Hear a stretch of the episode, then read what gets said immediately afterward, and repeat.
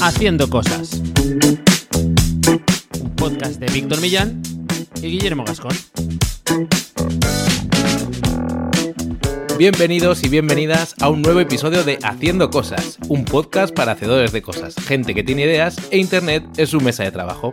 Yo soy Víctor Villán, periodista y hacedor de cosas online, y a mi lado está un tipo que también hace muchas cosas, que tiene una agencia donde hacen galletas, hacen desarrollo web, hacen SEO, y que es otro hacedor, que es Guillermo Gascon. ¿Qué tal, Guillermo?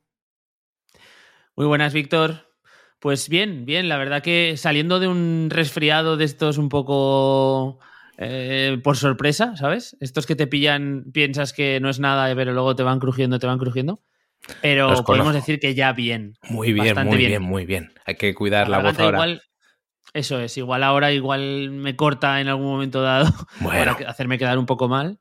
Pero por lo demás, todo bien. ¿Tú qué tal, Víctor? Muy bien, pues bastante contento de volver a grabar, de un capítulo más de Haciendo Cosas y este tenemos una frase, a ver si lo vamos metiendo un poco ya en, en eh, digamos, Venga, en la entradilla, de este es tu, este es podcast es para ti, sí, en este caso, este podcast es para ti, sí, no te rindes y confías en tu talento.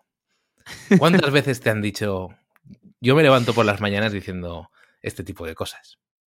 Claro, Me miro al lees espejo. en la taza. Me- yo tiendo por la mañana a levantarme, mirarme al espejo desnudo, un espejo, un espejo alto, de estos que van de pies a, a la cabeza. Y me de digo, estos, sí, sí. No te rindas y confías en tu talento. Esto también Steve Jobs decía que, o de esto que dicen que decía Steve Jobs, que dijo muchas cosas, que Me gusta, me gusta eso.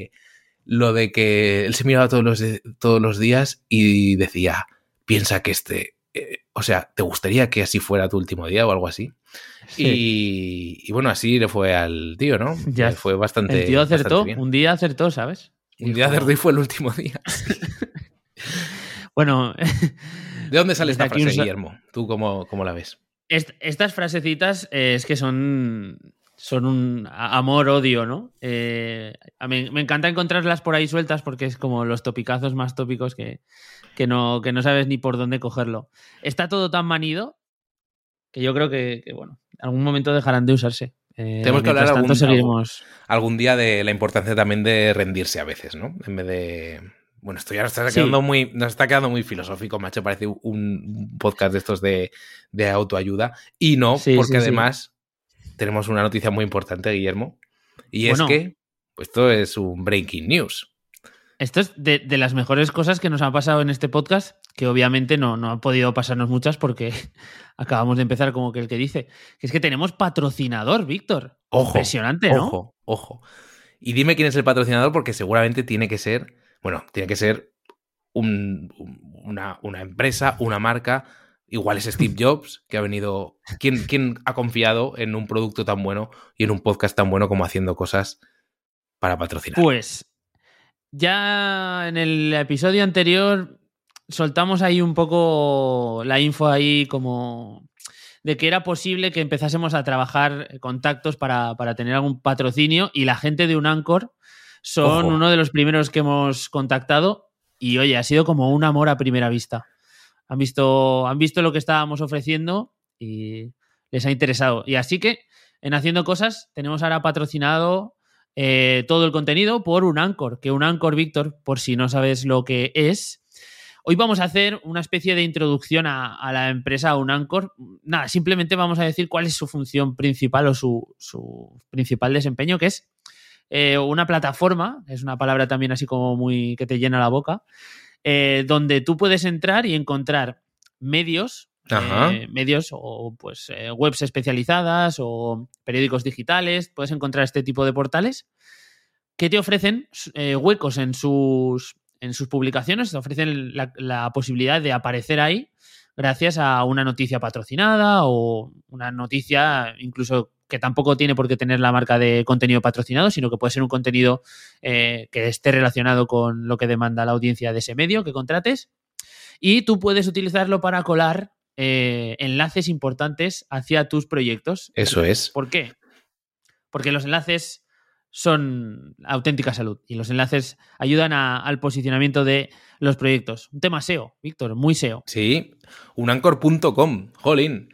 Eh, qué genial. Hay que decir, bueno, esto es. Eh, tú sabes mil más de esto, pero yo creo el enlazado quizás es lo único que no ha variado en cuanto a importancia en, en cuanto a temas SEO en los últimos 5 o 6 años, ¿no? Los, pues, los enlaces siguen valiendo. Sí, sí, sí, o sea, son fundamentales. Lo que sí que te diría es que se han controlado mucho más, porque obviamente antes esto era como... Jiji, jaja. Eh, sí, ahí se generaban enlaces sin ningún tipo de criterio y de muy malas maneras. Y ahora pues hay que hacerlo bien. Entonces la gente de un Anchor nos permite exactamente eso, hacerlo bien, hacerlo de una forma, entre comillas, orgánica, ¿de acuerdo? En portales en los que tienen realmente interés las, pues, las cosas que publiquemos, ¿no? Y los enlaces que coloquemos. Y bueno, si lo mejor va a ser que en alguno de los episodios que vienen eh, podamos tener a alguien de un Anchor para que pueda entrar un poco más en profundidad en todo esto, ¿no? Y, explique desde dentro de la plataforma, pues un poco cómo trabajan y, bueno, cuáles son los beneficios de, currar con ellos. El principal beneficio que traemos aquí hoy es que eh, todas las recargas de saldo que hagáis en la plataforma, si ponéis el código haciendo cosas, todo junto, tenéis un más 15%. Entonces, si metes 100 pavetes, pues te llevas 15 eh, que puedes utilizar en, en, comprar enlaces. En estos medios. Claro. Sí, yo cuando me dijiste que unancor.com había confiado en nosotros y que nos iba a dar el dinero eh, por no hacer nada, te dije, no, esto tiene que ser pedagógico y vamos a hacer que la, que la audiencia también, pues, que, nos ayude un poco a aprender sobre enlazado, a aprender qué se lleva ahora, cómo hacer una estrategia de enlaces guays. Así que eso, a ver si se, si se pasan por aquí algún día algún especialista de un Anchor y nos y hacemos un especial de link building que eh, lo dicho yo creo que es de lo de lo que jerárquicamente no ha perdido ha perdido o, sigue más vigente con respecto a lo que son los fundamentales del SEO y bueno eh, tenemos también eh, antes de empezar hoy vamos a hablar de un tema que ha generado mucho interés en nuestro grupo de Telegram y es cómo poner precio a servicios como freelance que esto es un melón enorme hay conversaciones de todo tipo. Lo cierto es que yo creo que hay un común denominador y es que todos los freelance tenemos unos objetivos muy altos. primero, el primer paso es organizarse y luego hmm. está eh, hacer calcular bien cuánto quieres cobrar y siempre tiendes a cobrar menos al final. Pero bueno, para evitar que ese margen de error sea el mínimo posible, tenemos este programa y justo en nuestro grupo de Telegram, que la gente lo puede encontrar en haciendocosas.online barra comunidad, pues Chus Navarro eh, nos pasaba una herramienta que, va muy bien en concreto que dejamos enlazada, que es una calculadora para hacer, eh, pues bueno, estimar un poco el coste de precio hora según trabajos, ¿no? Y, bueno, ahí, ahí va. Y en, para quien quiera, en nuestro grupo de Telegram, eh, muchas más herramientas de este tipo y, este debate seguro que da para bastante por ahí dentro. Sí, sabéis, podéis entrar en haciendocosas.com barra comunidad. Ahí ya os saludaremos desde Telegram. Vamos a hablar de un tema súper importante porque, jolín, yo ahora, por ejemplo, desde la parte de agencia, en algunas ocasiones tengo que contratar a freelance. Y bueno, a mí también me interesa saber, desde mi punto de vista, cómo ellos se organizan eh, internamente para darme a mi presupuesto, ¿no? También desde mi punto de vista, cuando era freelance, cómo lo hacía. Un poco intentar ver cómo a lo largo del tiempo he ido evolucionando. También tú cómo lo ves. Sí. Y eh, hemos partido del contenido de un hilo súper, súper interesante que publicó Tom Hirst, que es, bueno, un mega referente en todo lo que es emprender desde la parte de freelance. En Twitter os recomiendo que lo sigáis, es arroba tom barra baja Hirst.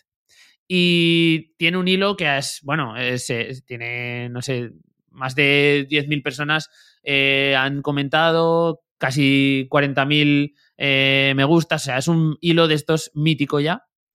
Y hemos ido desgranando un poco toda la información y sobre todo lo hemos ido adaptando un poco al mercado eh, español, de algún modo, ¿no? Al mercado hispano, porque no es lo mismo quizá el freelancing en Reino Unido, Estados Unidos. También podríamos incluso hablar, Víctor, de dos tipos de freelancing. Uno que es el de high ticket, que es el de mega especialistas, que está por arriba, que es, que es un, es un mercado Uf, uf, uf. y luego está el. El, el, digital. claro. Correcto. El que hablamos se acaba de introducir en el, en el mercado y también tiene que empezar a escalar, ¿no? Vamos Creo que sería interesante. Primero, planteamos cómo se puede facturar y cómo uno puede hacer sus cuentas. ¿no? Eh, y luego entramos en cada una de estas tipologías para, para ya simplemente debatir y, y sacar conclusiones un poco que puedan ayudar a la gente. Por tipos de precios, vamos a hablar de por horas, eh, lo típico del taxímetro. Sí, lo, tipo de- lo típico del, del electricista, ¿no? De, te cobro 30 euros la hora por, por este servicio, ¿no? Total. Ellos más o menos tienen definidos las horas por servicio, que esa es una de las trampillas que, que tal. No, es, no, es, no es un por horas como tal eh, directamente, porque yo lo equiparo mejor con el taxista. Porque el taxista, si hay una carrera de 20 minutos, eso es lo que te paga, lo que pagas, y si es de media hora, pues es lo que pagas, ¿no? Luego tendríamos el de por jornadas, que esto es- también está bastante. Se, se ve bastante, que es el que la gente que te bloquea días de trabajo y te cobra por cada uno de ellos. Después tendríamos la opción de precios fijos por servicio, entonces, eh, o bien paquetizados, como queramos llamarlo, tú tienes un precio cerrado para determinada acción. O por último tendríamos el de eh, precios ajustados al valor que percibe el cliente, que este también es bastante más complicado, quizás sería el último nivel de todos, ¿no? El, el hecho de si tú vas a hacer un trabajo para determinado cliente que sabes que le va a reportar X pasta, pues tú ajustas el precio de ese trabajo en función de eso, ¿no? Y es, es complicadito. Pero bueno, vamos a entrar un poco a valorar todos ellos. Lo primero, y, y antes de empezar a analizar cada uno de ellos, decir que no hay ni buenos ni malos. O sea, obviamente hay algunas fórmulas que pueden ser menos lucrativas, pero que nos pueden beneficiar el usarlas porque queremos captar ese cliente, porque queremos empezar a facturar cuanto antes, ¿vale? O sea que lo que sí que tenemos que recalcar es eso, que no hay una fórmula mejor o peor, sino que tenemos que encontrar la que nos beneficia más en cada momento. Claro. Así que luego, luego hablaremos también, Guillermo, de cómo lo hacemos nosotros o cómo lo hacías tú eh, cuando eras freelance también. Y yo creo que al final todos tendemos a acudir a una especie de mix, ¿no? Pues este cliente me interesa más por este motivo mm, cobrarle por hora, a este me interesa más vender servicios quizá paquetizados o eh, les cobras, digamos, pues un fee mensual también a veces, que eso, esto aquí no lo comenta eh, el colega Tom, pero también es otra opción para, para colaboraciones de largo recorrido, ¿no? Que podría asemejarse a lo que comenta de por jornadas. Eso podría ser un, una- un quinto tipo de, de cobro, ¿no? Sí, sí, o sea, son, hay modelos que se salen fuera de estos cuatro grupos grandes y que muchas veces son combinaciones, ¿no? Claro. Es lo que dices, combinaciones de, de algunos de, de ellos. Normalmente si cobras un fee mensual tiendes a calcularlo en base a unas horas. Igual le bajas un poco el precio hora que sueles a cobrar a otros, pero lo calculas, si no, palmas mucho, ¿no? Sí. Si al final se convierte en una barra libre, mal negocio. Claro. Sí, Aquí el objetivo ese, es- ese tipo de Claro. Eso ganar es- dinero. eh, el ganar dinero y evitar las barras libres. Es- Total, sí, sí. Eh, hablaremos de este modelo también, ¿vale? Porque es, además es uno de los que más mejor conozco. Vamos a empezar, si quieres, por el de por horas, ¿vale? Y este es tan sencillo que es por eso el más básico. Eh, tú te defines un precio hora, dices, eh, pues mira, quiero ganar a 20 euros la hora, ¿de acuerdo? Y ese es el precio que das a tus clientes. O sea, el, el precio que le ofreces a- al cliente final es el de, oye, yo cobro a tanto la hora. Y tu trabajo, pues, está estimado en tantas horas, ¿vale? Haces esa estimación, multiplicas y eso es lo que te sale. Cosas buenas que tiene, que tiene este tipo de, de fórmula de facturación, por así decirlo. De algún modo, la cuenta sale muy fácil. Eh, si tú eres bueno estimando lo que te cuesta hacer las cosas, pues las cuentas se ven súper claras y además el cliente va a ver de forma rápida que, que se le aplica X, eh, X horas de trabajo para hacer el- eh, lo que necesita. Más allá de esto, no encontramos muchas otras cosas positivas, Sí. sinceramente. De hecho, Tom es un hater de la. De, dice Sí. que nunca, eh, digamos, calcules por horas. Yo veo el un pro de las horas es que para calcular presupuestos, más que de cara interna, porque luego se te puede ir el proyecto a más horas o hacerlo en menos, es sobre todo de cara a comunicación con el cliente que diga, vale, pues son X horas, 6, 10, 20 horas este tra- proyecto, tiene este precio hora, es, muy, es una multiplicación y sale calcao. O sea, no hay Sí. más. Entonces, de cara a comunicación es bueno, pero el colega Tom eh, es muy hater de facturar por horas porque dice que tiene muchos hándicaps y dice que, por ejemplo, provoca cosas como eh, es tener que estimar cada pequeña tarea, es decir, no calcular solamente, pues si tengo que redactar, por ejemplo, un post, no es solamente eso, es redactar el post, emitir la factura asociada a ese post, pasarlo, si me pide una corrección, en fin, son un montón de cosas que están por ahí colgando. Si quieres incluso, eh, imagínate que para escribir los posts eh, pagas cualquier tipo de, herramienta, hasta el Word. Si pagas la licencia de Word, tendrás que imputarla en ese precio, ¿no? En fin, aquí habla de llenar hojas de tiempo, es decir, de traquear mucho, que esto también hay, yo traqueo las horas, pero un poco mm, a nivel de control interno.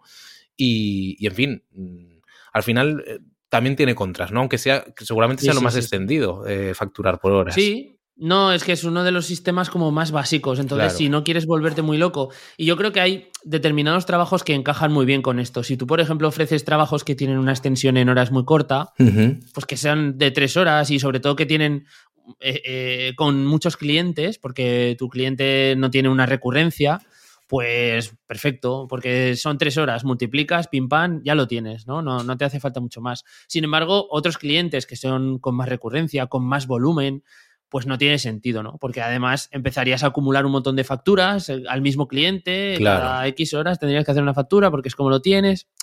Eh, no sé, y luego imagínate que, que, igual que tienes problemas en otras, pues puedes quedarte corto de horas y en una estimación de este estilo, ¿no? Pues ya estamos otra vez con, con, todo eso que no tienes margen, porque tú has dado un número de horas que crees que vas a encajar el trabajo en ese número de horas y si te pasas, pues tienes que empezar ahí un poco a, a rascar. De otro, de otro tipo de fórmulas, quizá tienes colchón, ¿no? Para ajustar ese tipo de desvíos y, cosas así.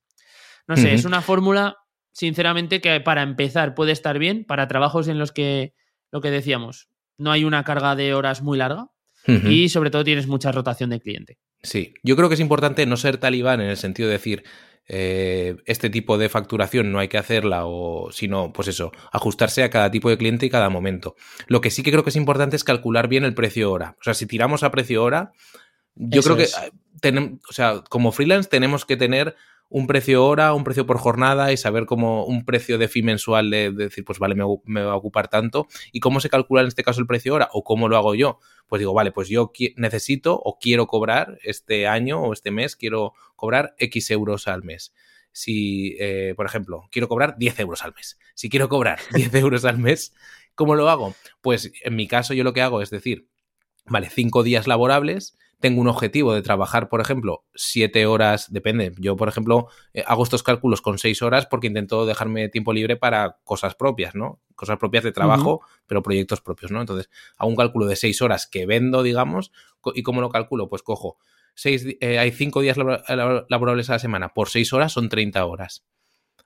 Y entonces calculo la, cantidad de horas que hay ahí, eh, 6 por 5, 30, eh, no, perdón, no lo hago así, me estoy equivocando. que, ¿Divides, divides el, lo que quieres cobrar entre las horas que tienes disponible o, le, o, le, restas primero los gastos y tal? Es mucho más fácil que me estoy liando. Cojo eh, seis horas que quiero trabajar al día para clientes externos, digamos, de vender servicios, de vender mi tiempo, y lo multiplico por 22. ¿Por qué? Pues porque de media, de enero a diciembre, de los 30 31 días, hay 22 de media que, eh, que son laborables. Se trabajan. Y eso lo, cuento por horas y veo a cuánto me sale para alcanzar esa cifra de 10 euros que yo quiero cobrar al mes. Vale, vale, vale. Bueno, a ver, aquí hay. Creo que no me he explicado nada bien, pero, eh, no, pero dejaremos un diagrama. En, la calculadora que hemos dado, en la herramienta que hemos dado al principio del episodio, tiene, tiene unos huecos donde tú le vas diciendo: Pues mira, tengo estos gastos, eh, trabajo tantos días, quiero cobrar tanto tal, y al final te dice, pues mira, tu sueldo hora es este. Tú deberías cobrar tu precio hora a, tanto. Así. Y, otra es una buena fórmula. Y otra cosa muy, muy importante y que seguramente Tom viva en un país con menos carga fiscal que este, es que ese precio que quieres cobrar tienes que hacerlo sabiendo que luego vas a tener que pagar autónomos, vas a tener que retener IRPF si eres eh, profesional, eh, si, eres, si eres empresa no, pero quiero decir que hagas con el dinero líquido esa cuenta, ¿no? De, descontando autónomos y descontando IRPF. Porque si tú calculas que quieres cobrar 10, pero luego te acaban quedando 7, pues tu cálculo ya no vale. Sí, a ver, son cosas como como básicas, pero que cuando te acercas a este mundillo, pues no las tienes tan- a lo mejor tan controladas. Sí. o gente que da el salto de una de trabajar de forma ajena a por cuenta propia, Sí. no lo tiene muy en Eso cuenta es. esto. Entonces, claro, cual. los que tenemos ya callo, pues. Las- en la calculadora esta, por, está bien hecha y sale todo esto. Vale, yo voy a hacer una calculadora. Guillermo, que te diga ¿Sí? cuántos años llevas trabajando como autónomo, cuánto dinero eh, has pagado a, eh, a- a autónomos por 300 pavos al mes y que te diga desde el momento en que empezaste si solo hubieras invertido en Bitcoin, cuánto Joder, tendrías. macho. Tú, tú quieres una calculadora que te haga Quiero que la te tires anticalculadora. por la ventana. La Sí, ¿no? anticalculadora. Eso estaría genial. Ojo, ¿eh? Sí, sí, es buena idea de negocio. No sé por dónde ganarías pasta, No, pero Pero tengo... vendiendo, bueno, vendiendo medicamentos de Sí, estos para la sí. depresión. Y ahora ya puedes comprarte tu... Bueno, vamos a entonces a analizar el siguiente tipo, que sería por días. Al final, cuando ya más o menos tienes el de esto pillado de por horas, vas al siguiente, a la siguiente franja, que sería la de echar más o menos unas ocho horas que podrían ser de curro al día, que sería un poco lo, lo habitual, y eso cerrártelo como, como una jornada.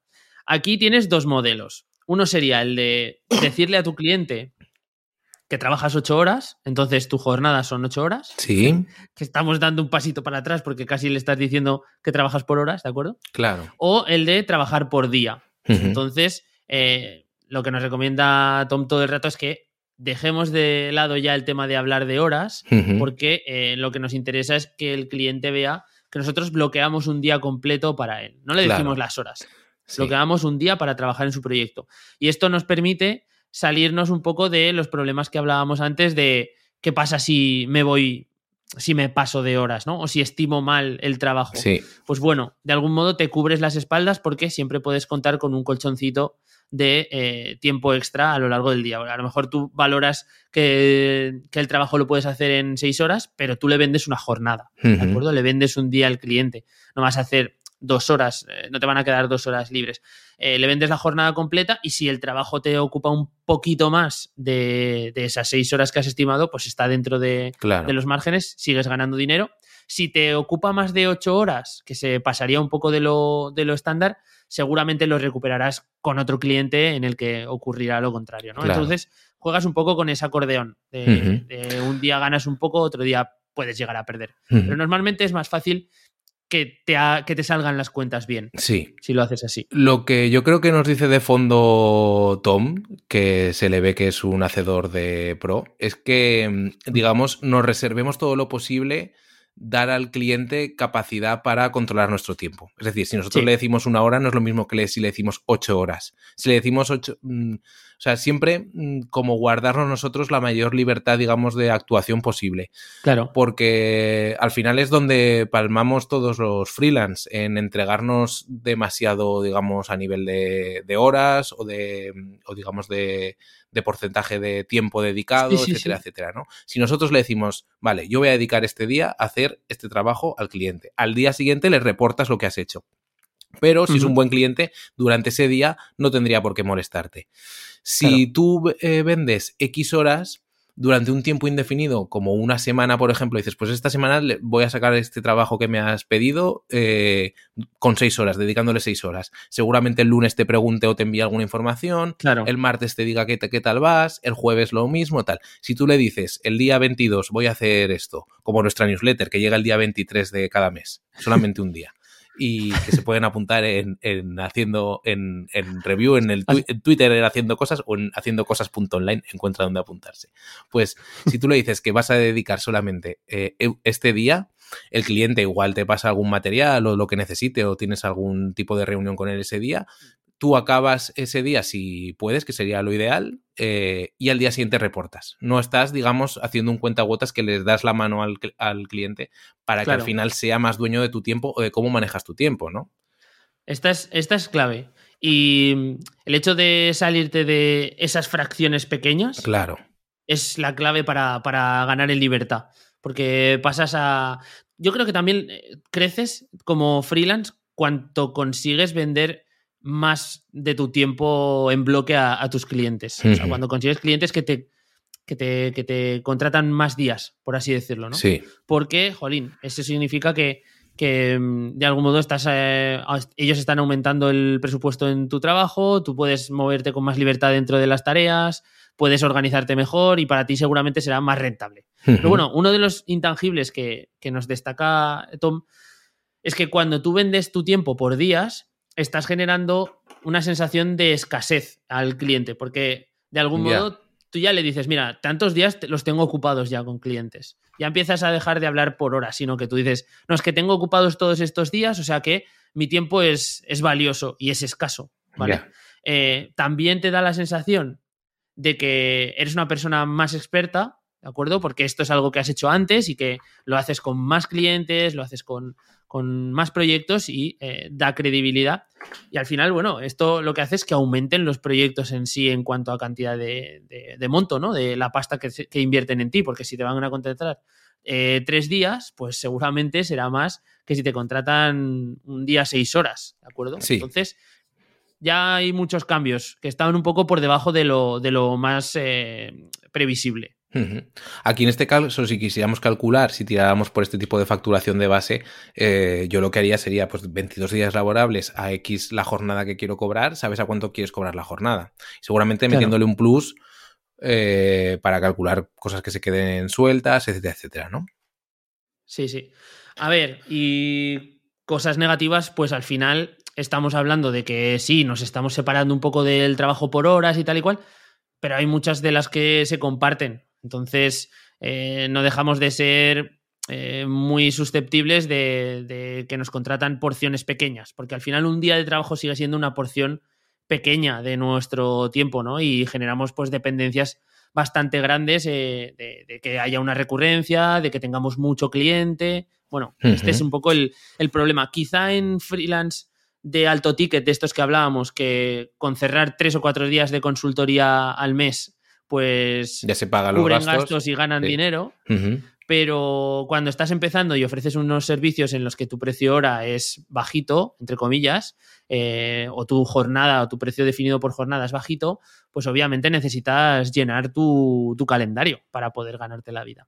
Así que bueno, que tampoco, tampoco nos pensemos que es la panacea, ¿no? El hecho de trabajar por jornadas. Y luego también aquí mete un disclaimer y dice que eh, ojo con que tú pactes una jornada de trabajo, por ejemplo, para un proyecto, pero haya un trabajo, un trabajo previo de reunirte, de compartir información, de investigación. Y de hecho dice, si el trabajo de, digamos, de investigación eh, te requiere más tiempo, eh, necesitas eh, fijar un anteproyecto, es decir, pues decirle, vale, pues fijamos X horas o X jornada para trabajar en la investigación de este proyecto, es decir, le cobras más. Y dice que el trabajo de, digamos, de investigación tiene valor por sí mismo y debería tener un precio. Esto es como algo muy típico, por ejemplo, en freelance de contenido, es que tú pactas, por ejemplo, redactar X con un cliente, X entradas eh, de un blog al mes, por ejemplo, ya sea un trabajo de agencia, un trabajo como freelance, pero eh, y pactas un precio por el artículo del post, pero les incluyes o, das o el cliente da a entender que le estás eh, que en ese precio entra también lo que es todo hacer una investigación de qué temas puedes escribir, un keyword claro. incluso, todo eso habría que cobrarlo aparte, ¿no? Siendo, siendo honestos, porque si no, sí. pues bueno, al final es. No, no, es, es un poco el que, o bien pongamos las tarifas de una jornada en las que entren este tipo de trabajos. o puedas prorratear eso, claro. Claro. Pero yo creo que sobre todo la clave a lo que se refiere es que no se nos olvide que hay otras tareas que seguramente se salen de lo que es la ejecución puramente y que a lo mejor en lugar de un día teníamos que haber reservado dos o tres claro. para poder hacer eh, ese trabajo, ¿no? Así que pasamos al siguiente bloque, Víctor, que es el de precio fijo. Aquí, la verdad que nos da unos cuantos tips. Yo, sinceramente, con el de los precios fijos, eh, me siento un poco, un poco raro. No sé, no sé tú cómo lo ves. No sé si tú has dado alguna vez presupuestos con, con un precio fijo cerrado. Sí, o que aunque te, no, o te has hecho paquetes en, en, de, de, precios o algo así, ¿no? Sí que lo he hecho. Lo que pasa es que normalmente me ha tocado traducirlo a horas, por lo que comentábamos antes de que el cliente prefiere tenerlo claro. como traducido a horas. Es decir, yo tengo un servicio como paquetizado o algo, digamos, en concreto paquetizado, que yo sé que quiero cobrar esto porque estimo que sé lo que me va a llevar el, eh, de tiempo y demás, pero a, al cliente se lo transmito en horas y con un precio hora. Claro. Pero aquí hablamos también de vender esos servicios paquetizados. En el grupo de Telegram hace poco eh, eh, la comunidad nos, nos, um, nos, preguntaban eh, pues una persona que estaba empezando a, a, hacer sus primeras webs, digamos, y demás, Mm. cuánto cobra por hacer una web, digamos, más o menos sencilla o con pocas URLs. Pues eso es un servicio paquetizado. Si nosotros decimos que hacer una web cuesta X, pues ese es, ese es, el precio, ¿no? Y lo vendemos así con los pros y los contras. Depende hasta dónde entreguemos eh, esa promesa de que es un precio totalmente cerrado, porque si nos viene alguien y nos dice que quiere construir sí. una web con 200 URLs, aunque muchas se generen automáticamente, o sea, digamos, con algo que nos pasen, digamos, pues yo que sé, un e-commerce que ya nos pase fichas de producto, cosas así, pues es un currazo que no se puede sí, vender sí. por el mismo dinero que una web básica de 4 o 5 URLs o 10. Está claro. Sí. Eso, es, eso está clarísimo. Son este tipo de proyectos en los que es más complicado y aún así son en los que mm, normalmente nos, el cliente pide un precio cerrado. Ya. Porque es normal, te dice, oye, quiero una web, ¿cuánto cuesta? Claro. Y dame un precio cerrado. Yo si voy a comprar un coche, me dicen el precio del coche. Bueno, sí, claro, también hay que ponerse del otro lado, ¿no? En, en, en decir, claro. Yo me voy a comprar eso mismo, un coche o algo, o una bici, y sé que me va a costar tanto dinero. Y sé que me llevo una bici a casa completa. Si yo vengo pidiendo una web y luego va subiendo, pues claro. Pero yo creo que ahí es muy importante el trabajo previo de, de poner las cosas en negro sobre blanco y decir, esta web va a tener Sí. estas funcionalidades, va a tener estas páginas, estas historias, el, Sí. los textos eh, vienen por aquí o los tenemos que elaborar, eh, nos pasas Claro. todas las imágenes o tenemos que diseñarlas, mil cosas que hay que Volvemos- fijarlas. Y si tú vendes un servicio paquetizado, tienes que decir en unas condiciones en letra pequeña o que sea, o una vez que ya tengas el lead, de decir, vale, pues esto lo vamos a hacer así, pero eh, con estas condiciones. Si no, este precio Claro. paquetizado no es tan así. Aquí volvemos a eh, ir al, a, a lo que hablábamos de escala de, de freelance, ¿no? Sí. Cuando tú estás en, en esa parte más de arriba como freelance, esto también pasa a nivel de agencia o de empresa. Si el cliente viene con un presupuesto mayor, es posible hacer ese trabajo un poco de estimación de cuánto va a costar esto. O sea, me- lo que hablábamos hace unos segundos de un anteproyecto, ¿no? Entre Sí. comillas. Pues vamos a hacer un estudio para saber lo que realmente va a costar esto, porque eh, en muchas ocasiones el cliente no sabe lo que quiere, no sabe lo que necesita y no sabe realmente eh, el valor de las cosas. Entonces, quizá en su mente o, ha- pedido presupuestos a determinadas empresas o a determinados freelance y le han podido dar un poco a sus estimaciones y tú cuando entra al proyecto dices, bueno, esto me parece mucho más grande de lo que han podido estar valorando por ahí, pues haces un estudio en condiciones, presentas un poco cuáles son tus decisiones en cuanto a trabajos que hay que hacer, lo que cuestan, etcétera, y justificas el precio. Pero claro, cuando eres un freelance de la parte de acabo de entrar, eh, ostras, cuesta mucho más esto. O sea, cuesta muchísimo más el justificar precios altos. Sí. ¿De acuerdo? Y bueno, algunos, un tema al final que hablamos siempre de, de pre- de precios y tal, no deja de ser algo subjetivo. O sea, aquí estamos dándole un valor a lo que hacemos ya fuera de lo que es el precio hora, porque se supone que eso ya lo hemos dejado un poco en el olvido, sino que Claro. estamos cobrándote, hablábamos de los coches, pues bueno, eh, si tú, tú tienes una gama de coches y de marcas en el mercado y hay una disparidad de precios brutal. ¿Y por qué es? Pues bueno, hay ciertos aspectos que sí que más o menos pueden justificar el incremento del precio, pero hay otros que son pues estatus, eh, diseño, totalmente subjetivos. ¿no? Claro. Pues aquí es igual, en ese sentido. Eh, el respaldo que vas a tener que utilizar es el de tu credibilidad, tu, tu experiencia para justificar el precio que des al final cerrado ¿no? de, Sí. de ese proyecto. Yo creo que en general muchas veces, eh, al hilo de esto que comentabas y de, mm, por ejemplo, cuando hablábamos de precio y tal, es mejor no inflar los precios, pero sí subirlos un poco sobre lo que nosotros hemos planteados, porque sí o sí nos va a tocar tragar eh, o hacer cosas, digamos, de pura asesoría casi de negocio, porque lo que comentabas de que la gente llega la, la gente llega con igual con su con su proyecto muy convencido, pero al aterrizarlo en el mundo online tienes que hacerles preguntas de negocio. Eso se ve mucho, por ejemplo, en temas Sí, sí. de contenidos, de SEO, tal. Vale, tú haces esto, tú vendes alfombras, por ejemplo, pero ¿qué alfombras te interesa vender más porque tienes más margen o más cosas? Vamos a atacar eso, ¿no? A nivel de... Sí. Entonces tú tienes que casi ponerte en una situación muchas veces de, de socio casi.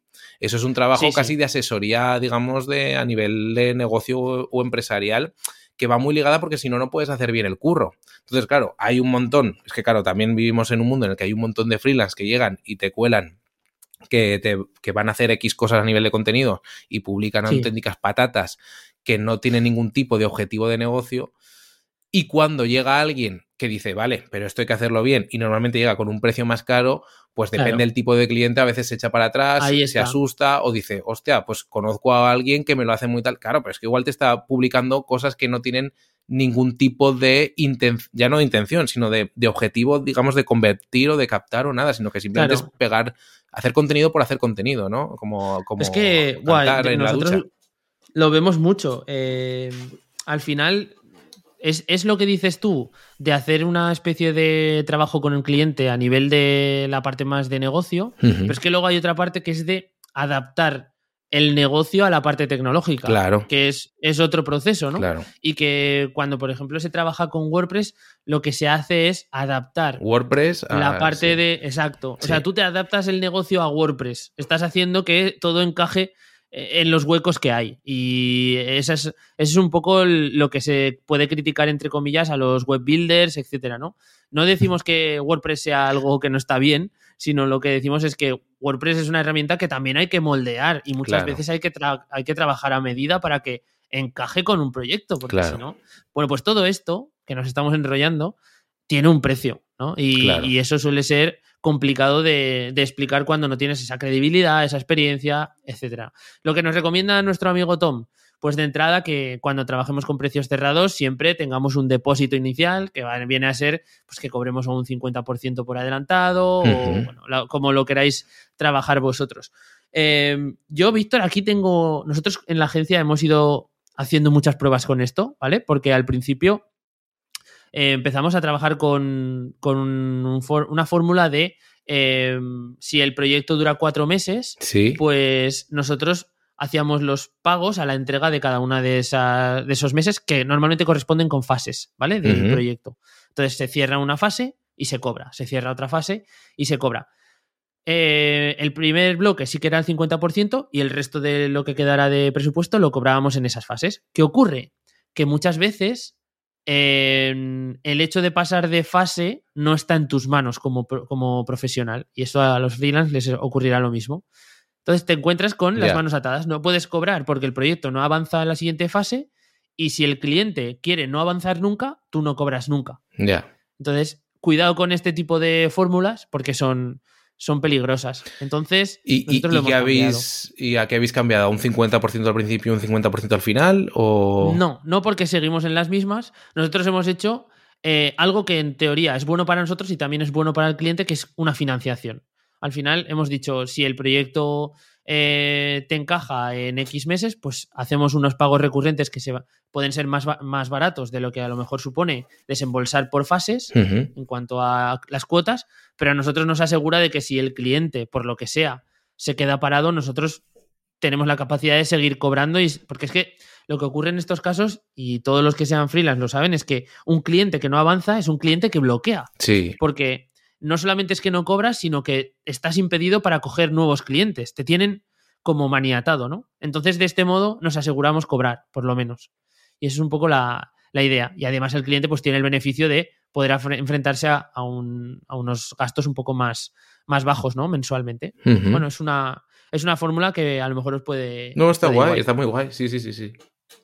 Vale, vale, Vale, vale. eh, más cositas que nos comenta Tom. Eh, bueno, que no hagas un poco la cuenta de la vieja esta automática de mm, X días que calculas, multiplicas por tu precio hora, no sé qué, tanto, que eso puede ser un poco peligroso, ¿de acuerdo? Y que siempre pongamos un colchón de contingencias, que esto lo has comentado tú antes, Víctor. Sí. Él nos recomienda un 20%, que Es que añadamos un subamos 20%. un 20% el precio para todos Sí. los extra de llamadas a destiempo, eh, cosas que al final se acaban añadiendo y que acabamos pasando por el aro, etcétera, etcétera. Prevenir ese tipo de Exacto. cosas, ¿no? Sí, y luego dice una cosa al final del todo que es que es súper importante y es que eh, seamos conscientes de que los proyectos no solo deben pagar nuestro sueldo, sino que tienen que hacer que ganemos dinero al Sí. final de- de- del ejercicio. Entonces, vayamos viendo que si estamos trabajando con precios cerrados, con precios fijos, pues al finalizar todos estos proyectos queda algo de beneficio. Aparte de todas las horas que tú has metido, calculadas internas, aparte de ese porcentaje, pues ha quedado algo de dinero que, va a la cuenta y, que al final del año pues se dará como un beneficio que tú tienes, ¿no? Esto es, es importante y hace que los negocios avancen y crezcan. Es súper importante. Sí, está un poco el... Eh, eh, o sea, es, un debate un poco de casi de fondo, ¿no? De que no vale hmm. solamente con pagar facturas y tal, sino de, de, que cada trabajo que hagas, si tú tienes una perspectiva de que quieres progresar laboralmente y a nivel de pues económico también, cada cosa tiene que ser un poquito más cara, es decir, ese margen entre lo que necesitas para tu coste de vida, digamos, o lo que quieras y lo que quieras ahorrar, tiene que ir increciendo un poquito y ahí es donde habla un poco de decir que hay que sacar un beneficio extra aparte de pagarse a uno mismo, aparte de tener como una especie de sueldo de freelance, ¿no? Porque esto, Víctor, si tú vas al taller, por ejemplo, una reparación o una revisión, te cobran la mano de obra, que sería el precio de, la persona que te hace esto, te cobran los materiales y luego te cobran un porcentaje sobre los materiales. O sea, tienen un beneficio sobre esos productos que te, que te están colocando. Esto es un poco lo que nosotros tenemos que conseguir también, ¿no? Claro. Que si entregamos un proyecto a alguien, pues nosotros cobremos un beneficio final sobre ese proyecto que, hemos entregado, aparte del precio hora, que obviamente lo tenemos que cobrar. Bueno, dicho esto, menuda retaila en este bloque del precio fijo. Han salido aquí un montonazo de temas. ¿eh? Es que hay muchos productos que se ofrecen a, ofrecerse con un precio fijo, ¿no? Sí, desde, desde el punto de vista del consumidor es el... Claro, es, el, supermercado. Es el de llegar y decir, quiero esto, tiene este precio, lo compro o no lo compro. Pregunto o no pregunto según el precio. En fin, sí, sí, y a nivel de marketing, de venderse, eh, es más fácil que te contacten o que te llegue algún posible cliente si ve un precio fijo porque le interesa el precio, ¿no? Claro, es, lo típico. Sí, además puede comparar con. Claro. Es, es, es, muy importante el poder trabajar con precios fijos y creo que ha estado guay que nos, nos explayemos. Y yo creo que es una buena fórmula para según qué tipos de freelance que se ofrezcan con precios fijos eh, al principio para empezar a hacer clientes, hacer portfolio. Normalmente ofrecerás un precio fijo mm, bastante competitivo, bastante bajo, hay que intentar no pillarse los dedos, pero sí que es una buena forma porque es verdad que corta el camino, porque luego, eh, digamos, la gente ya te puede contactar cuando tengas un recorrido de clientes de, pues de boca a oreja, que tengan clientes de unos a otros, o que ya tú como marca tengas más valor y que te contacten sin saber el precio. Pero al principio, si no te conoce nadie y consigues, digamos, alguna visita a la web donde estés, donde estés, digamos, tú ofreciendo tus servicios, eh, que vean un precio y que les pueda resultar interesante desde el principio, acorta mucho el posible contacto de un cliente, ¿no? Sí, que, luego en realidad es tan sencillo como poner un precio base por el que harías un producto, un proyecto mínimo y el desde, el claro, desde. desde, eso es. Desde, desde. Sí. En fin, vamos con el último de los bloques que tenemos y aquí es un poco la, magufada padre, ¿vale? Aquí sí que creo que vamos a salirnos un poco del, del, espectro que nos, da. Queda, nos queda uno, Guillermo, que, nos hemos inventado nosotros sobre esta. Eh, ¿La quieres comentar ahora rápidamente? Porque yo creo que va más ligado con todo lo que hemos comentado, que es la, opción de FI mensual. Yo creo que la, hablamos antes de, pasar a este, que es el, digamos, la idea de olla, un poco, o lo más. Sí, la el, el FI mensual al final es. Eh, un híbrido entre el precio fijo y el precio por horas, ¿de acuerdo? Entonces, perdón, entre el precio por horas y el precio de jornadas, sí. ¿de acuerdo? Eh, de algún modo, tú haces una estimación de, las horas que vas a tener que invertir en, un cliente, ¿de acuerdo? Y eh, creas una, tarifa mensual en la que el cliente va a pagarte y tú vas a ejecutar X trabajos al mes. ¿Qué es lo que nos permite este fee mensual? Pues que la carga de trabajo eh, no la tengamos que estar midiendo todos los meses en cuanto a, pues que si de repente en un mes prácticamente no hay trabajo, el cliente no nos va, no hay trabajo entre comillas, ¿vale? No, no se gastan más del 50% de las horas, pues el cliente no te viene a reclamar nada, porque sabemos que va a haber un mes en el que vas a hacer el 150 o el 200% de las horas que más o menos has establecido, ¿no? Entonces, es una fórmula más o menos sencilla que también toca la parte esta que hablábamos antes de financiación, entre comillas, en la que el cliente de forma cómoda puede pagar a lo largo del año algo que si le viniese todo de golpe, quizá tendría que desembolsar. Eh, vamos a ponerlo con un ejemplo que es súper sencillo: el mantenimiento web. Claro. ¿De acuerdo?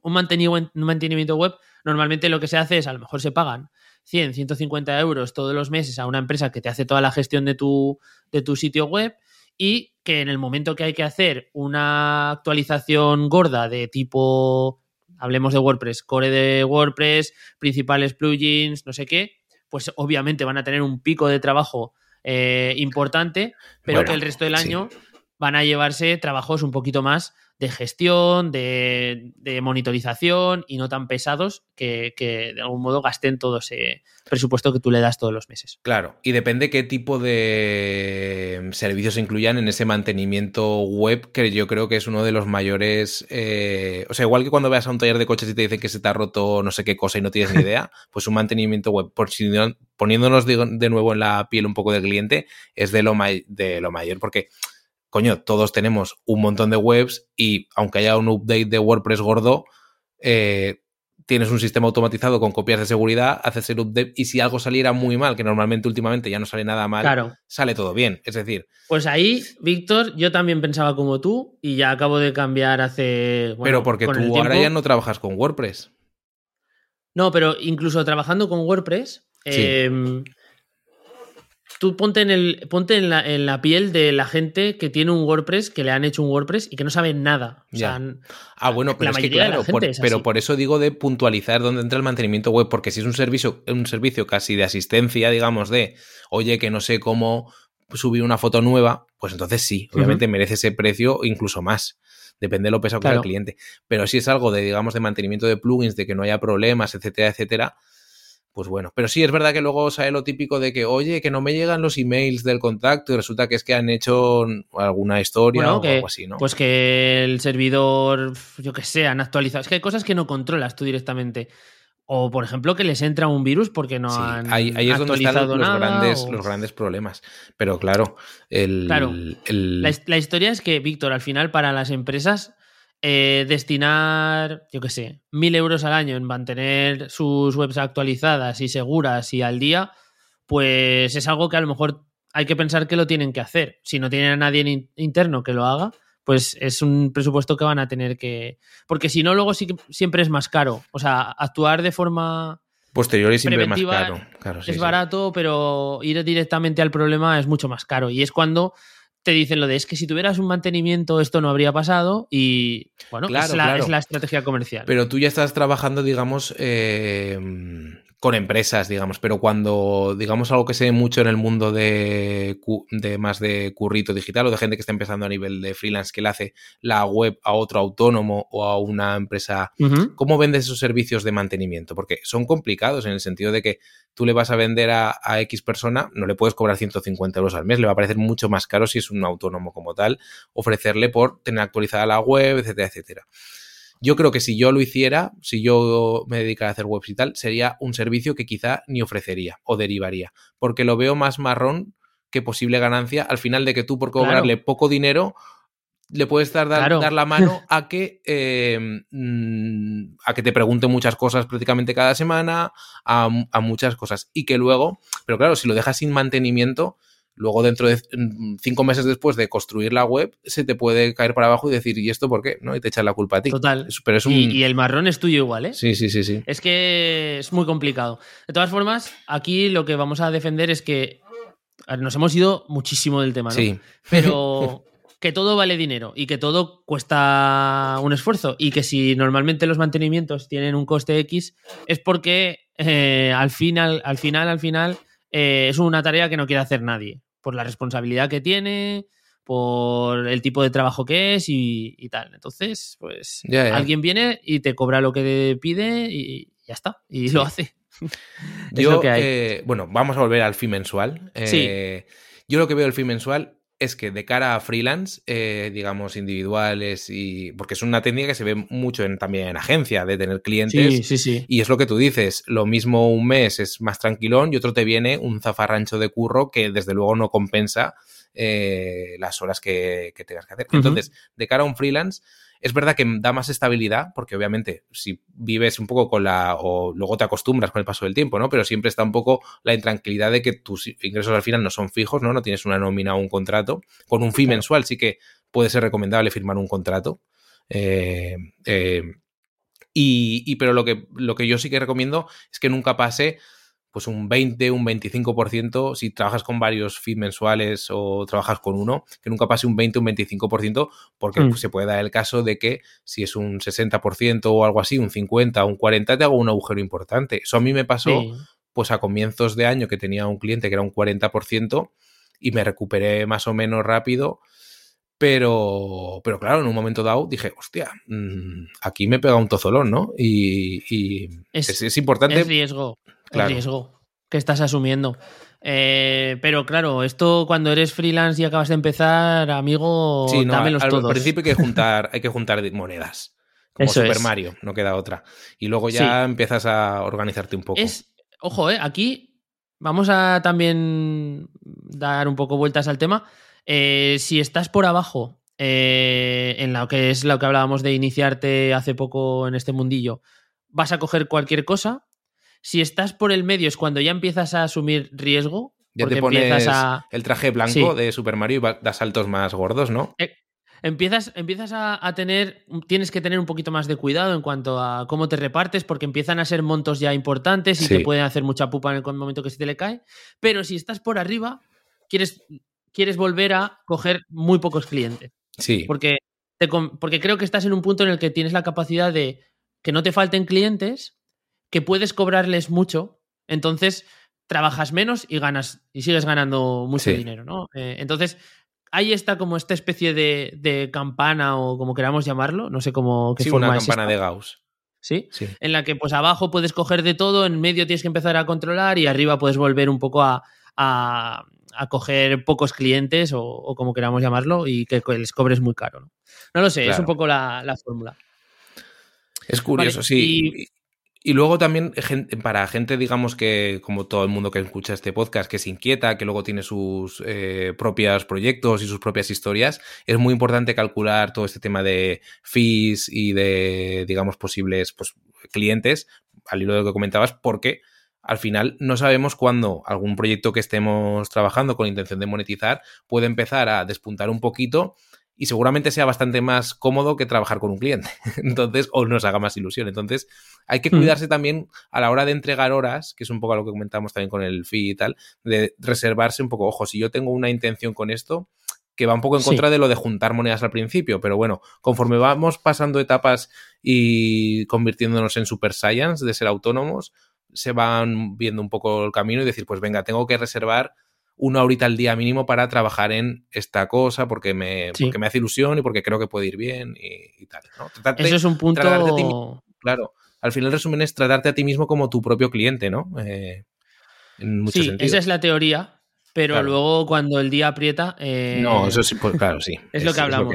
Es, importante una cosa que, creo que se nos ha pasado, que es que este tipo de, de acuerdos de fee suelen ser bastante a largo plazo, es lo que comentabas antes, y eso permite que los proyectos crezcan y hay ocasiones en las que los proyectos son más demandantes de lo que lo eran al principio del acuerdo. Y tenemos que estar un poco al tanto de ir revisando esto, de que, ostras, si el proyecto está creciendo, quizá yo también debería crecer con él en cuanto a las horas que le estoy haciendo, un poco el beneficio que le estoy aportando. Y así hilamos un poco, Víctor, con el precio de ajustado al valor, porque es un poco la última que nos quedaba, la última fórmula, que es un poco ya para la gente que está en ese modo decidir, modo decido y eres un freelance en el que, bueno, pues te vienen diferentes proyectos y tú puedes enfocarte sin, sin digamos, venderte fácil. ¿Cómo sería esto? Pues básicamente, eh, si tú eres capaz de entender bien el proyecto que te presentan y entender el beneficio que tú les vas a ofrecer, es, haces una estimación de lo que van a ganar cuando tú entres a currar ahí y con lo que tú sabes, em, y a partir de ahí establezcas pues unas cifras en proporción de lo que tú crees que les vas a generar. ¿De acuerdo? Imagínate que esto parece que estamos hablando de tecnológicas o de trabajos súper. Pero si tú sabes que eres copy, eh, que tú normalmente cuando generas un texto eh, de copy o cuando haces una actualización de un copy de una landing, no sé qué, le incrementas un 1% la conversión a esa landing, pues puedes echar cuentas y decir, si antes estaba facturando esto yo le voy a hacer que incremente tanto porcentaje, facturará esto, ¿cuánto quiero cobrar yo de este trabajo que le, Eso que es. le he pegado? Eso es. Es un poco la capacidad que podemos llegar a tener a la hora de ajustar el valor de nuestro servicio a lo que le repercutamos en beneficios al, al cliente, ¿no? Claro, imaginemos, por ejemplo, una carta de ventas que vende un servicio o un producto que vale 600 euros, ¿no? Típicas formaciones de estas Mm. que vemos de este, como las que comentamos en lo de esto es tu podcast, sí, ¿no? De cambia vidas. Sí. Pues eh, si, por ejemplo, un producto vale 600 euros y nosotros somos lo que comentabas, el copy que ha escrito esa carta de ventas, pues al final, si nos, ¿cuánto tenemos que cobrar nosotros? Si, si a, la, a, la, empresa que se lo hacemos o a la persona que se lo hacemos va a vender 10 productos, si vale 600 euros va a obtener 6.000 euros. Claro, ¿Cuánto le vamos a claro. cobrar nosotros por ayudarle a echarle una mano ahí? Pues tendrá que ser un valor bastante más importante, ¿no? Lo mismo, hemos dicho copy, que es como muy evidente, pero si hacemos unas tareas de CRO, estamos mejorando la conversión. Si Claro. estamos haciendo tareas de SEO y le incrementamos el tráfico Hombre. a la landing, pues también lo mismo, ¿no? Es un poco establecer los precios en función de lo que les, los beneficios que les estamos generando. Y, y ya está. No es un precio cerrado, porque ya estás viendo que no es, que no dices, bueno, pues como yo normalmente por hacer este trabajo suelo cobrar esto, pues tanto. No es un precio por hora, porque tampoco estamos haciendo la cuenta que hablábamos al principio de X horas, sino que es jugar con un poco la estimación de lo que tú crees que va a ganar con, con, tu, con tus acciones. Y ya está, no tiene más. Es, en realidad se explica muy fácil, lo difícil es enfrentarte a, Sí. a- al punto de clavar esa cifra. ¿no? Claro, esto más que una fórmula de cálculo o de facturar es como una mentalidad, digamos, ¿no? Es decir, vale, Ajá. ¿qué estoy aportando yo al cliente? Y, y esto es lo que Tom nos quiere dejar caer, sobre todo al final, ¿no? De decir, ojo con esto. Y da a entender que esto es así como cobra él, porque él ya tendrá clientes muy importantes, que también es más fácil Claro. cobrarle así a clientes grandes que a clientes pequeños, ¿no? Bueno, pues vamos al bloque final, Víctor, que es eh, cómo lo hacemos nosotros, cómo lo estamos haciendo. Empiezas, empiezas. A ver. Empiezo yo, empiezo yo, que sigo, si- que soy freelance. Eh, ya lo hemos ido comentando un poco por el episodio. Yo tengo, digamos, estimado lo que quiero facturar al mes y entonces de eso tengo como una especie de precio hora, calculando trabajar eh, seis horas al día para, digamos, de vender tiempo directamente a clientes. Pero tú, tú te das un precio ahora para ti mismo, entonces. Sí, pero eso lo repercuto a nivel de, pues si yo, eh, digamos, tengo este trabajo, pues si no, si no es por X dinero, o no lo cojo, o lo tengo que hacer en X horas. Y no, si- Vale. no se puede ir de ahí porque si no se me rompen las cuentas. Pero Y- tú al cliente no, no le dices mi precio ahora es tanto, sino que le das el precio de la estimación del- de lo que sea. Sí, es lo que comentaba antes. Depende de, sobre todo a nivel de comunicación, depende cómo al cliente le quieras vender el, el tema, porque hay algunos que te van por precio hora. Si tú le dices que algo cuesta 200 euros, pues normalmente lo traduces, o lo, si, si, no, si lo que, depende cómo lo quieras vender, lo traduces en precio hora, que acaban siendo los 200 euros que tú calculas. Y que Ajá. es lo que tú traduces, que esto lo tengo que hacer en X horas para, para este cliente. Eso lo combino con, también trabajo con un fee mensual en uno de los clientes y eh, luego tengo, y digamos, clientes donde soy un poco más flexible en el sentido de que eh, hay trabajos que los tengo pactados a- en reportajes, eh, digamos, a nivel Ajá. periodístico, que van a tanto dinero, pues hay veces que sé que una pieza me va a llevar muy poco, que me llevan muy poco, y entonces me sale muy rentable, y otras en las que son reportajes en los que a mí me gusta meterme y demás, Claro. donde ahí el precio hora no me acaba saliendo rentable por ningún lado. palmas. Voy combinando Ya. un poco. Creo que he aprendido con el paso del tiempo a ir cortando mejor, digamos, las cosas, eh, de, de acotar mejor cuánto trabajar para... que antes me vendía mucho peor, vaya, que acababa palmando mucho más dinero, porque Ajá. dedicaba mucho más tiempo a todo, que es normal, es una progresión yo creo que tiene cualquier freelance. Y luego también em, he aprendido mucho a acotar muy bien en qué momentos eh, yo estoy al loro de cosas, es decir, en qué momentos yo miro mails, recibo llamadas, etcétera, etcétera. Y si alguien me pregunta por algo, pues hasta el día siguiente no respondo. Es Una cosa que me ha ayudado mucho a eso es que no tengo, mm, solamente tengo ciertos mails ligados al trabajo en el móvil. Otros no los tengo, solamente los tengo en el ordenador. Son pequeños trucos que te ayudan a acotar y a cumplir esos objetivos. Es decir, pues vale, yo tengo mis ventanas, porque si no, lo que se corre el riesgo muchas veces es que cuando tú pactas bien fin mensuales, bien trabajos, digamos, más a largo plazo, sobre todo, que se acaba convirtiendo en lo que comentábamos al principio, de una barra libre. De que a veces, si no pones tú bien los límites, se convierte en una barra libre. Y hay que ser bastante incluso seco y, bastante rígido para poner las bases del principio. Esto obviamente al principio eh, cuando lo digo, cuando, o sea, lo he dicho cuando, cuando empecé, no, no era así, me las tragaba mucho más. Y poco a poco he ido, el tiempo te va dando una posición un poquito más de, de referencia y de perspectiva también de dónde te quieres meter, hueles también qué tipos de clientes o de encargos o de empresas pueden ser más tóxicas o más absorbentes, te sales de sitios antes y ves que no te mola mucho, en fin, lo vas viendo venir un poco todo hmm. mejor la experiencia, eso es algo que no te puedes atajar de ningún modo. Entonces, eh, lo típico de fallar rápido, eh, falla con las mínimas consecuencias posibles y aprende, aprende del tema, cada vez vas cogiendo más tablas. Nosotros, para mí este año prácticamente puedo decirte que es de lo que más he aprendido. Claro. O sea, el tema de gestión de presupuestos, hemos evolucionado es que me parece una locura mirar los presupuestos que hacemos ahora con los que hacíamos al principio, por las condiciones, por la forma de, presentarlos, por, bueno, por, incluso cláusulas. Ahora hablabas de, ser un poco seco, tajante.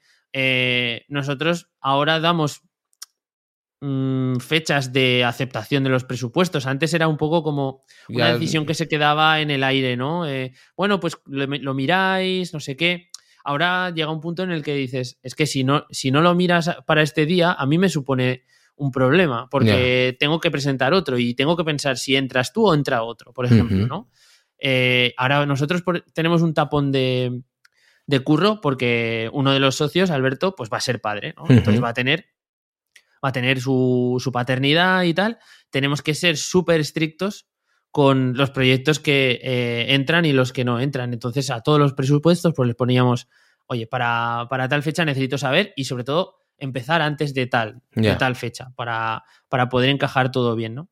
Esto es un ejemplo, pero pues, a nivel de, de, cómo planteamos el tema de las webs, ya os he comentado antes cómo hemos ido cambiando de ese cobre, cobro por fases a, una tarifa plana, entre comillas.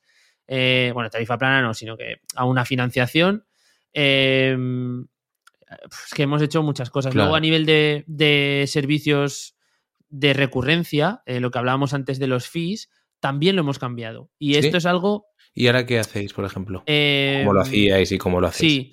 Nosotros, yo venía con, una, con una fórmula que es la que yo he visto toda la vida en Guanatop donde curraba antes, que es el fee mensual, eh, un fee pactado. Lo, clásico. Eh, lo clásico, ¿no?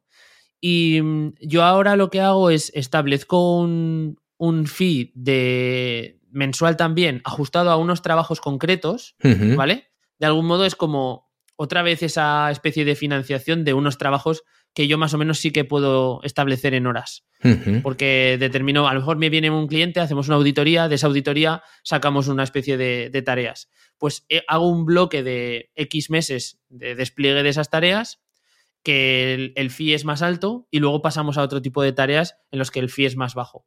Porque, porque hay una cosa aquí en el sector del marketing y este tipo de, empresas en las que hay una carga de trabajo muy importante al principio sí. que, que no se corresponde con el fee, porque suele ser un fee más bajito de lo que la carga de trabajo corresponde, pero que como se alarga en el tiempo, pues al final termina siendo muy rentable y para los clientes a veces no lo es tanto. Entonces, yo prefiero decirle al cliente, vamos a pagar un poco más al principio y luego vamos a bajar. Eh, para mí me resulta también mucho más transparente y duermo mejor. Sí. Si sé que el cliente le estoy dando lo que justo eh, está pagando, ¿no? Y que también nos permite, pues, coger más clientes, eh, trabajar en más proyectos y es, es más, disponibles. Claro, y es más realista porque lo que también comentaba sobre los fees, de que pues puede haber meses muy tranquilos y luego de repente te vienen con que tienen mil ideas, mil cosas y eso no ahí no mueves el feed, ¿no? Si tú desde el principio ofreces transparencia, eh, pues, pues sí, sí, sí. siempre es bueno. eso es lo que me permite. Yo también creo que es importante. Eh, yo, por ejemplo, lo que hago es lo que comentábamos también al principio. Yo parto de un dinero, digamos, que quiero ganar limpio, quitando autónomos, quitando IRPF y tal, y veo un poco cómo tengo encajadas las piezas. Si no llego a eso, pues busco un cliente. Si lo tengo completo, veo un poco cómo está basculando eh, el tema. Tengo un Excel donde más o menos cada trimestre o así, antes lo miraba más, ahora menos miro un poco cómo van las cosas, ¿no? Si lo miro menos es porque normalmente o tengo más trabajo o estoy más tranquilo. Pero bueno, veo un poco cómo va, qué me supone de porcentaje cada uno, que eso es lo que comentamos muy importante, de que no haya uno que sea como muy eh, poderoso respecto al resto, porque si se pierde se va a tomar por saco. Y valoro también esto no en un Excel, sino a nivel de felicidad, lo que comentábamos antes. No de felicidad como tal de, Flower Power, pero sí de, mm. eh, digamos, cómo me renta el trabajo a nivel de enriquecimiento. Por ejemplo, si yo me dedico a escribir reportajes, pues hay reportajes que los saco un poco más, que son están guays, pero que son un poco de, sacar adelante temas informativos que tengo que cubrir y que a veces me interesan más o menos, pero hay otros donde investigo temas a fondo que me interesan mucho de forma genuina y es donde veo que pues lo que comentaba, que me sale el precio ahora a perder. Pues bueno, lo hago. Normalmente son reportajes bastante más currados que también repercuten en que, en que a nivel de profesionalmente, pues son reportajes que quedan mejor, etcétera, etcétera, ¿no? Y luego, por ejemplo, eh, pues eso, hacer un balance de, digamos, de teniendo siempre cubierto cuánto quieres cobrar, no solo para pagarte a ti, sino para tener un poquito, digamos, extra, eh, hacer balance, digamos, de felicidad y jugar con eso y decir, oye, pues aquí tengo pactado un fin mensual de tanto, pero este trabajo ya no es que no me sume, sino que me resta, porque me resulta muy monótono, me está aburriendo. Pues decir, pues mira, les voy a pedir de cobrar más. Y si no quieren eh, cobrar más, pues me muevo para empezar a buscar otras cosas. Es decir, tienes siempre como una especie de balanza que ya digo, no se puede hacer con un Excel, pero un Excel, digamos, de porcentajes y de saber realmente dónde estamos ganando dinero y dónde no, cuando nos compensa. Porque podemos tener clientes muy rentables, pero que nos estén un poco amargando. Y eso es bastante importante gestionarlo. Todo esto son cosas que lo, que comentábamos, que, se van consiguiendo con el tiempo porque nos vamos volviendo más exigentes. Pero es importante tener siempre la perspectiva de la felicidad en el trabajo porque al final trabajamos un montón de horas al día. Y esto es también una de las claves por las que uno es freelance. O sea, la capacidad que tienes de elegir al final solo la tienes como freelance. Si tú trabajas en una empresa, si, aunque seas el, empresario, tú no puedes decirle a un cliente, mira, me aburre tu proyecto, no queremos que trabajes con nosotros. Eso no lo puedes hacer. Sin embargo, desde una posición de freelance sí que te puedes permitir ciertos giros eh, de ese estilo, ¿no? Eh, me parece muy guay. Y sobre todo también, una de las cosas que no hemos dicho es que hay veces que te viene un proyecto que no te encaja por lo que sea, pero te puede encajar pedirle mucho dinero y, que a esa empresa le, interese. Y tú no ser a lo mejor todo lo feliz que querías, pero por lo menos y meterte un buen, un buen pico de rentabilidad que luego disfrutes en, el tiempo, en momentos que te, puedan hacer falta o en vacaciones o cuando te salga la Así que esa es otra de las, de las recomendaciones. Bueno, temazo, Víctor, ¿eh? Yo creo que hoy nos hemos extendido bastante. Vamos a hacer nuestras recomendaciones chorras y, y dejamos a la gente que medite. Pues ¿Tú qué tienes para hoy? Pues mira, yo voy a hablar de. en, hace un par de episodios o el episodio anterior comenté que me habían entrevistado en la versión premium de Web Reactiva, un podcast de una comunidad de desarrolladores y demás. Pues eh, lo comenté muy por encima. A mí me entrevistaron en la versión premium, pero este podcast tiene una versión free y eh, se la recomiendo a todo el mundo que se quiera empezar a a enterar porque detrás está Daniel Primo, que es un tío súper majo y que luego para empezar a pillar conceptos de programación es súper explicativo, está bastante bien y es web reactiva. Mola. Y la verdad que está muy chachi. Eso yo este verano le di bastante cera para afianzar cosas, he explicado muy de tú a tú y está bastante guay. Qué guay, tío. Mola, mola. Al final, estos son los recursos muchas veces que sí, que es un formato podcast, pero te acerca al mundillo al que quieres llegar y, luego partes con una base que casi ni te has enterado de que, es que te, tienes. Que te suenen las campanas, ¿no? Más o menos. Eso, eso es, eso es. Muy importante. Pues venga, yo voy con otra cosa totalmente diferente. la eh, semana pasada. Estoy viendo. Nos hablaste tú de tu famosa Air Fryer. Sí. Eh, yo me he pillado una cafetera que es una puta bomba. O sea, yo, a mí me gusta el café de filtro, que es el café este que, que no está con la maquinita expreso, sino que pues el café molido cae en un filtro de papel y luego el agua caliente cae a ese filtro y se decanta. ¿Vale? Por goteo va a caer en una taza. Vale, pues me he pillado una máquina que es automática, que yo le meto el café en grano, prr, Ojo. lo muele, prr, lo mete en un filtro, hace el café y, y lo saca hecho. Es una máquina estupendísima. Y yo me la programo a las 7 de la mañana. Ah, tío, encima Eh, tiene hace- programación automática. Hombre, chaval, yo... Es como el mi despertador, porque es que encima hace un puto ruido que flipas moliendo el café. Eh, la utilizo un poco como medio despertador. Deja un olor a café en la casa que es la polla. Eso es lo guay. mejor. ¿Sabes Lo lo- mejor. claro, yo lo que no me mola mucho de la. Yo tengo una de mandito para hacer expresos y tal, que también muelo el café, Sí. lo muelo yo. No me mola tanto porque, por ejemplo, yo venía de cafetera italiana o de filtro. La filtro no tanto, pero la cafetera, la cafetera italiana deja mucho aroma en la habitación o en la cocina donde se esté haciendo el café. ¿Mm? Y el expreso no tanto. No, el expreso no, ¿eh? No. Es de hecho, verdad. se ve ¿eh? mucho en los bares. Los bares con todos los cafés que sirven tendrían que oler mucho a café, aunque fuera café un poco malucho, pero se olería mucho a café Sí. y no huelen tanto. Es verdad, es verdad. eh, Pues esta es, esta es flipante. Porque además, como tienes ahí el depósito que le metes el café en grano, también huele un poco y tal. Bueno, para mí es lo mejor. Una Qué buena guay. compra. Os me costó 130 pavos. No vamos a decir que es una cafetera italiana de 30 euros. Pero en mi caso merece la pena. Así hay, que un mundo, feliz. hay un mundo con las cafeteras. Vi una recomendación de un tío que recomendaba una que costaba para casa eh, mil y pico euros. O sea, Eh, es- Víctor, Víctor, Ah. hay molinillos sí, de café de Sí. 600 euros. Y ya podemos cerrar el programa, ¿vale? vale, perfecto. Vamos a decirle a la gente. Una recomendación. Por muchísimo Sí. menos dinero, tu proyecto online para que te dé 600 euros o lo que quieras, puedes potenciarlo eh, mirando enlaces en unancor.com. Totalmente, totalmente. Además, es algo que compras y a lo largo del tiempo te va dando beneficios. Claro, eso es. No te lo. No, no, no. Porque lo de moler el café, bueno, te da también beneficios, pero no tantos como no un tantos, Anchor. no tantos. Unancor.com, con el cupón de haciendo cosas, tienes un 15% extra en tu recarga. Y si te ha gustado este episodio, pues ya sabes que te puedes pasar por nuestras redes habituales. Eh, puedes entrar en Spotify, darle al corazoncito para seguirnos, eh, si buscas haciendo cosas. Puedes encontrarnos también en Apple Podcast, nos dejas tus cinco estrellas y un comentario. No tenemos comentarios, Víctor, ¿eh? Necesitamos En comentarios. Apple Podcast hay un comentario. Sí, uno, pero necesitamos más. Necesitamos Muchos gente más. de Apple comprometida que claro. diga, yo con vosotros. Mira, hemos nombrado muerte. al principio del episodio a Steve Jobs. Podéis poner vuestra cita de Steve Jobs inventada favorita y cinco Exacto. estrellas. la leeremos. Claro. Y si nos escuchas desde Evox, en una cueva o en un pueblo con una cabra, pues eh, también aceptamos comentarios y eh, likes dentro de la plataforma. Nada más, venga, Víctor, vamos a descansar. Un abrazo Venga. muy fuerte para todos y nos vemos haciendo cosas. Chao, chao.